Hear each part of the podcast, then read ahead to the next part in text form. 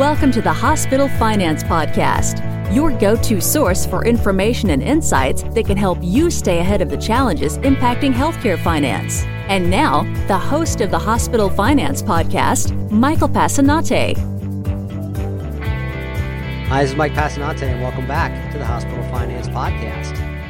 My guest today is Laura Legg, who is our Solutions Strategy Director here at BESLER. And Laura is going to talk with us about optimal structures for revenue integrity departments. And if you're working in a hospital, I'm sure uh, you've encountered revenue integrity uh, or maybe working in that type of a department already. Um, it's ha- something that's handled differently. Uh, throughout different hospitals around the country, as we've seen. And so, Laura's going to share some of her experience and, and what works and what doesn't work. So, Laura, welcome back to the show. Thank you, Mike. So, Laura, uh, why don't you for our audience just briefly go over uh, what revenue integrity is at a sort of a high end level? I will, Mike. Well, revenue integrity really requires a cultural change. And so we're really talking about people working across the, the typical silos we see in a hospital and really uh, working together. So the, the main objective of, of revenue integrity activities is to ensure a clean, complete claim goes out the door, and that revenue capture is correct and compliant, and that facilities keep the revenue they receive. So it's really a proactive approach that links together revenue cycle, clinical operations, and compliance.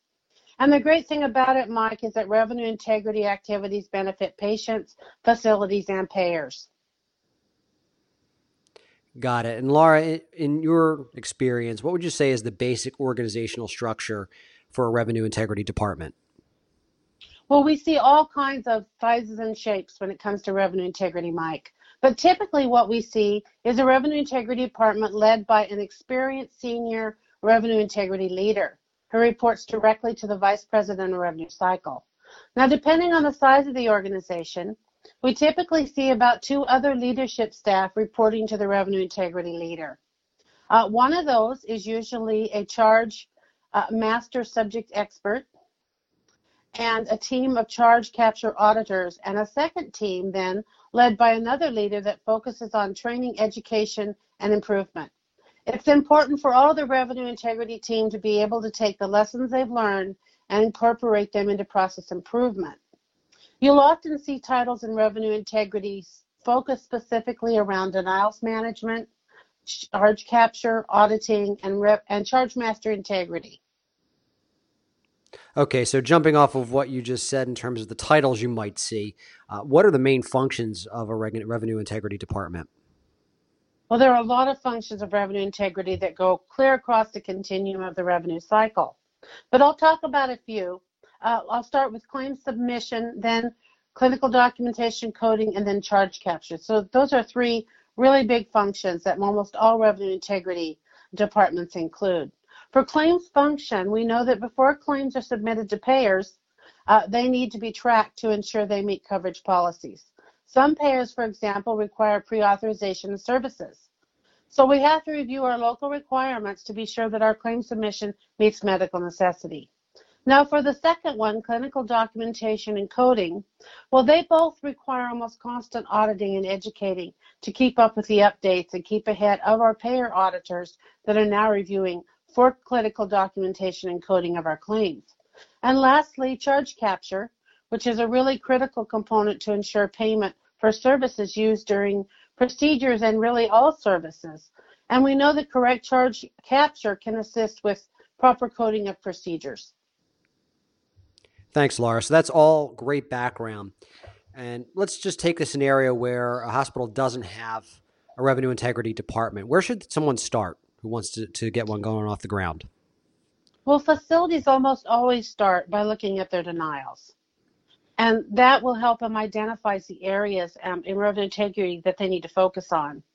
But what they really, what you really need for revenue integrity is a great team around you and typically, I see revenue integrity teams are pretty sparse, and there's not a lot of people in facilities yet dedicated to revenue integrity.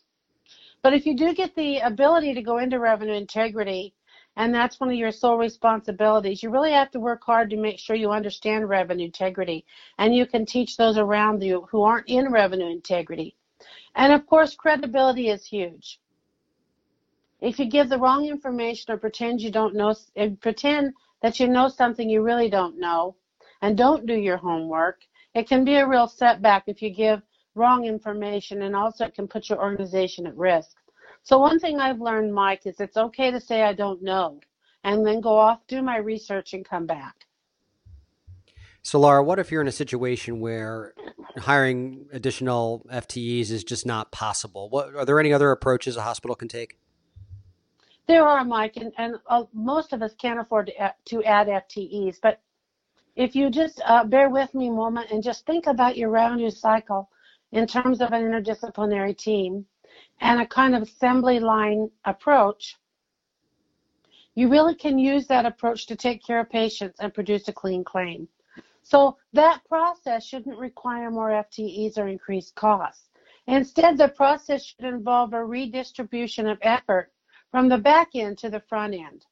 FTEs are far more effective in preventing denials than managing already received denials. So focus proactively on pre-services, admissions, places like case management that admit patients. Uh, make sure all the necessary paperwork is in place and have the patient placed in the correct status. There may be an overlap in FTEs at the front end as staff to cover the volumes, and while back end backlogs and denials are worked down. But those should soon balance out. So I recommend that revenue integrity departments have a budget and a revenue integrity plan that's developed and updated every year to set goals for reduction in back-end staff as you receive fewer denials due to your proactive work upfront. Laura, why do you think revenue integrity is on the radar for health organizations right now? Well, I think the reason it's on the radar, Mike, is everybody's trying to increase uh, their revenue and be compliant and lower their risk. So we know we're not in the same industry we were in five years ago. We've gone from rewards for volume to rewards for quality and value. Our new environment is one of managing risk, whether it be from external auditors and denials, or from penalties for poor performance, or from errors uh, that cause shrinking margins. So we can control how our internal operations position us to operate under this new environment. The goals of these operations is to reduce risk, maximize margins, and increase value-based rewards. What we're talking about is a cultural revolution in healthcare that brings the clinical functions and financial functions together to ensure revenue integrity. But if a physician does not document the patient's need for care, or the nurses don't document the vital signs to show how ill the patient was, the risk for a denial is great, no matter what the revenue cycle team does. So we're really dependent on one another for success. Laura, let's talk about uh, how revenue integrity teams operate. Uh, first question I'd like to ask you is what do you think are some of the keys to having an, a revenue integrity team communicate effectively? Well, you know, my communication is always a challenge, but especially in revenue integrity because we're not we're crossing physical locations, we're working with remote staff, and we're trying to break down silos and unite departments and organizations. So communication challenges are always there and they're always going to be there. So it really takes a great deal, great deal of effort toward team building to break down those silos embrace new challenges, and really to create an atmosphere where people can have success in revenue integrity, where everyone's talking, no one's defensive, but they have common goals with the right team will move you forward. Laura, can you talk about KPIs that revenue integrity departments should be measuring? I can, Mike, and I'm a real advocate for KPIs uh, everywhere across the revenue cycle. And one of the things I used to tell people when I taught was if you don't have KPIs, it's like playing a football game and nobody keeps score. So you don't really know if they're getting more efficient or not. So your KPI should be very specific. They should identify risk or operational insufficiencies. And so I'll give a, a really good example, Mike, of one is pre-services could audit CMS required documents, such as the important message for Medicare. So we know that this form is required to be signed by 100 of the patients 100% of the time. Conversely, if the Medicare man, uh, managed care uh, is found on Medicare Advantage records, they don't need this important message from Medicare. They're not required to have it. So if your staff are performing unnecessary work, as most of the Medicare Advantage plans don't require the, the important message from Medicare, the KPI should not be measuring that. So really looking at those KPIs close and making sure they're focused on what exactly needs to be done, nothing more, nothing less. So KPI should also identify cross-functional effectiveness. A joint KPI between pre-services and case management for payer auth is a good example, and it measures authorization obtained prior to treatment or admission and measures the time between the request for clinical information and the time case management fulfills that request. One of the best ways to determine if your organization has control of revenue integrity is through the management of denials and the measurement. High numbers of initial denials require tremendous staff effort to reduce the likelihood of turning those into final denials. So next is the assessment of the root causes of those denials. Separate the denials into categories that can be tracked and acted on, such as duplicate claims, no authorization, and a denial for medical necessity. So, Laura, let's just talk about some resources um, for revenue integrity professionals for a moment. Uh, what have you found uh, to be a good way to connect with uh, revenue integrity peers? Well, Mike, I was one of the early joiners of the National Association for Healthcare Revenue Integrity.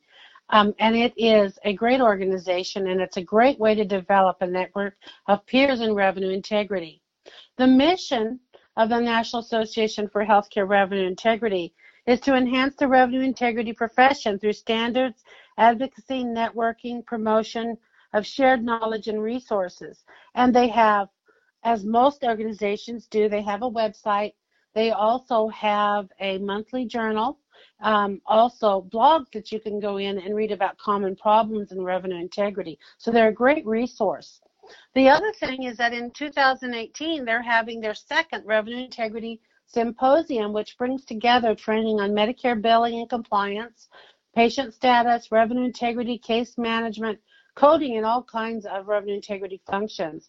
Uh, this year, the symposium is held October 16th through 17th at the Wigwam Resort just outside of Phoenix.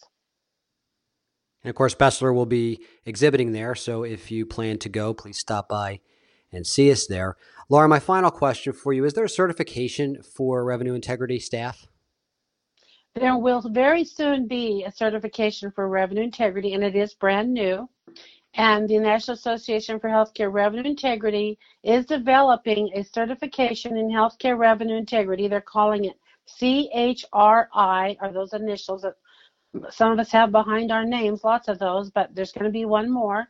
And they're going to, it's going to just provide a baseline of competency for revenue integrity professionals.